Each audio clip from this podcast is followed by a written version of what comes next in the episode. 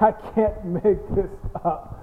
I remember middle school, our school never had a physical mascot. We were the Pirates. Came with the idea, hey, we need to do a fundraiser to get a mascot. I was chosen to be the one to model the mascot. Big old pirate's head. I was so nervous that day at school.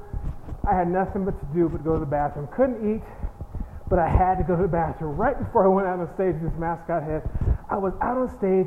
Everybody was cheering until I turned around, and it was no good. I left some toilet paper hanging out my pants. I can't believe it. Worst and best day of my life. Hey guys, thanks for joining me. This is Milton at MiltonHerring.com. I want to talk about my first step in becoming a man.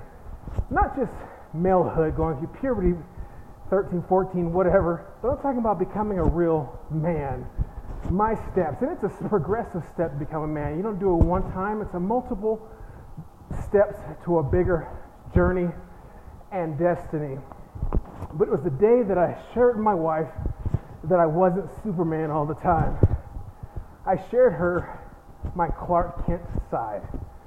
You know, that side that's a little bit timid, a little bit afraid. And I gave her my weakness. I showed her the chinks in my armor and that I didn't have it all together. And I asked her, babe, will you help me with this? This is the reason why I have this weakness in my life, and I'm going to need your help.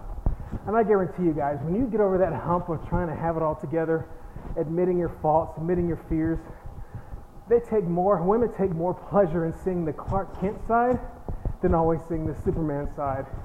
It shows them that you're real, that you're vulnerable, and that you need a helper. And that's what my wife is. She is such the best. She is the better part of me. And that's when I started to become. I say started because I'm still becoming one, becoming a man. I want to encourage you guys today, men that are listening to this, women, love on your man. Let him, give him an entry and a way to show his Clark Kent side or his David Banner or whatever, Bruce Banner, whatever. Give him a reason. Allow him to open up to you. And men, don't be afraid. Let it go. Yeah, trust me, she'll love you better on the other side. God bless you guys. Hope you have a great day. Join me at MiltonHerring.com. Sign up for my weekly Maximizing Digest that comes out weekly. Some great stuff directly in your inbox. God bless you guys. Talk to you on the other side.